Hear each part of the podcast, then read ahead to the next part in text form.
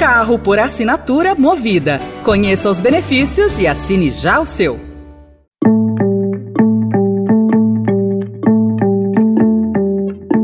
Olá, começa agora mais uma edição do Notícia no seu Tempo, um podcast do Estadão para você ouvir as principais informações do jornal. Esses são os destaques do dia. Milley convida Lula para posse e defende construção de laços. Congressistas querem blindar emendas e ameaçam rever meta de déficit. E Israel sofre pressão para estender trégua após nova libertação de reféns. Hoje é segunda-feira, 27 de novembro de 2023. Estadão apresenta Notícia no seu tempo.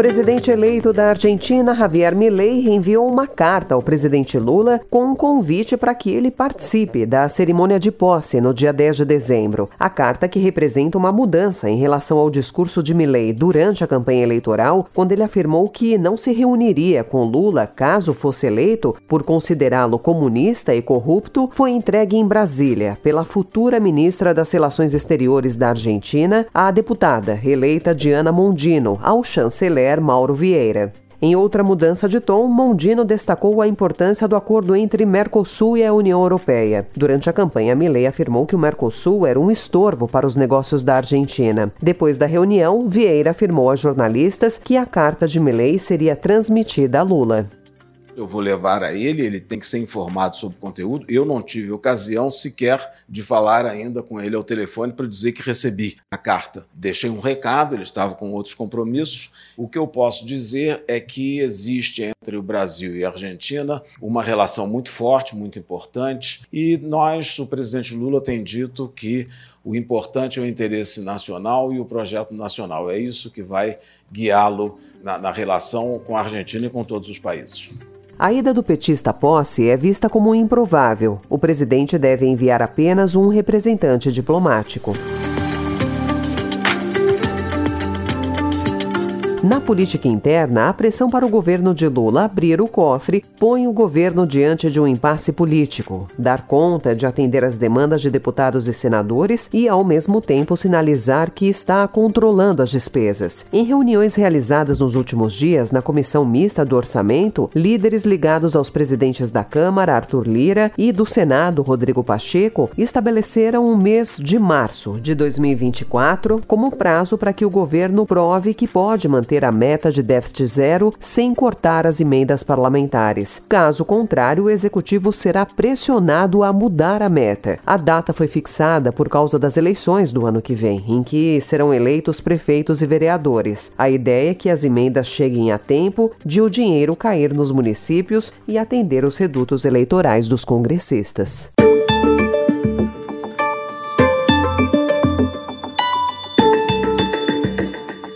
Nos destaques internacionais, o Hamas, que libertou ontem mais 17 reféns, incluindo uma menina americana de 4 anos, no terceiro dia de um acordo negociado que inclui uma pausa nos combates na faixa de Gaza. Israel, por sua vez, libertou 39 prisioneiros palestinos de suas prisões, todos menores de idade. Os termos do acordo, que começou na sexta-feira, estão previstos para terminar amanhã de manhã, mas Israel viu crescer a pressão para que não retome os combates combates. O presidente dos Estados Unidos, Joe Biden, afirmou ontem que esperava que a trégua possa continuar.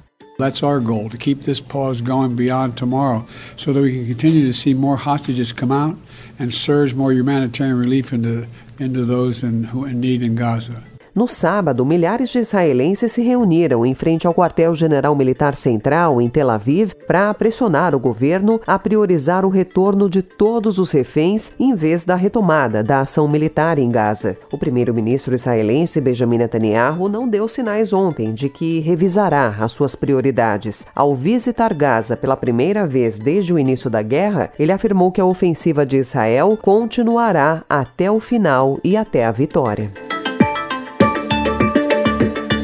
O Estadão também mostra hoje como as operadoras de telefonia se reinventaram para manter o caixa após 25 anos da privatização do setor. Sem conseguir ampliar a receita com os serviços de telefonia, as teles começaram a vender produtos eletrônicos, acessos a streaming e até planos de saúde e cursos. Segundo dados da consultora Teleco, o número de linhas celulares no país caiu em um ano até setembro 7,8%. Ainda assim, são cerca de 50 milhões de linhas a mais que o número de habitantes, o que dificulta a expansão dos negócios. A Vivo, por exemplo, faturou 144 milhões de reais com a venda de serviços alternativos no terceiro trimestre deste ano.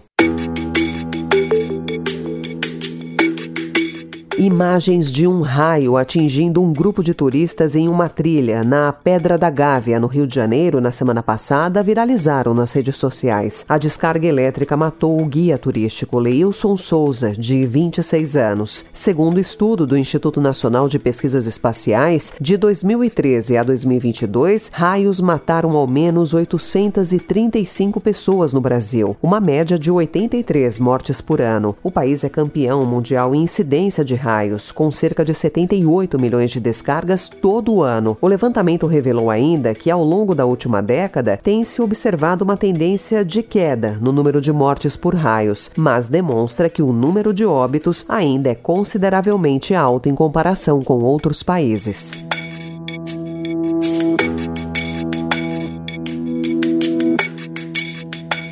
O Papa Francisco, que viaja para Dubai na próxima sexta-feira, dia 1, para participar da Conferência da ONU sobre o Clima, alertou ontem contra a ameaça climática que põe em perigo a vida na Terra. Che mette a rischio la vita sulla Terra, specialmente le future generazioni. E questo è contrario al progetto di Dio, che ha creato ogni cosa per la vita as palavras de Francisco foram lidas por outro clérigo, já que o pontífice sofre de uma gripe leve. O Papa, que fez da proteção do meio ambiente um dos pilares do seu pontificado, fará um discurso muito aguardado na COP28 no dia 2 de dezembro, no qual deverá denunciar a inação dos países desenvolvidos e instá-los a reduzir drasticamente as suas missões de gases de efeito estufa.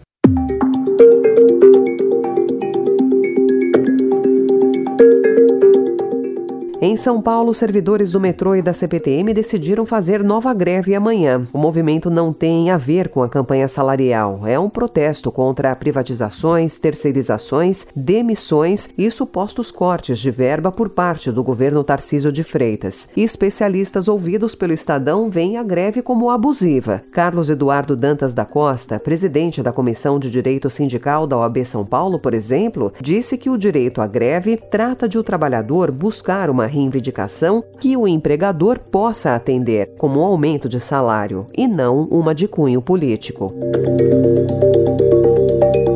Governador de São Paulo, Tarcísio de Freitas, afirmou na sexta-feira que não cogita a adoção da tarifa zero no transporte coletivo do estado. A declaração ocorreu um dia depois de o prefeito da capital paulista, Ricardo Nunes, falar da possibilidade de gratuidade nos ônibus municipais aos domingos ou no período noturno. Notícia no seu tempo.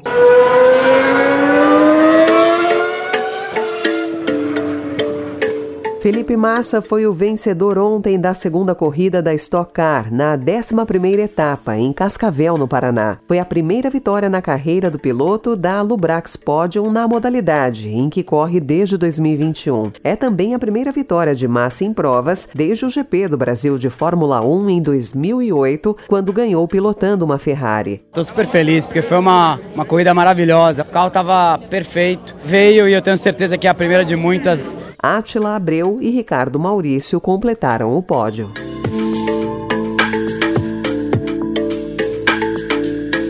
Essa foi mais uma edição do Notícia no seu Tempo, com a apresentação e roteiro de Alessandra Romano, produção e finalização de Mônica Herculano. O editor de núcleo de áudio é Manuel Bonfim. Você encontra essas notícias e outras informações em estadão.com.br. Obrigada pela sua escuta até aqui e uma excelente semana. Você ouviu Notícia no seu tempo. Carro por assinatura movida. Conheça os benefícios e assine já o seu.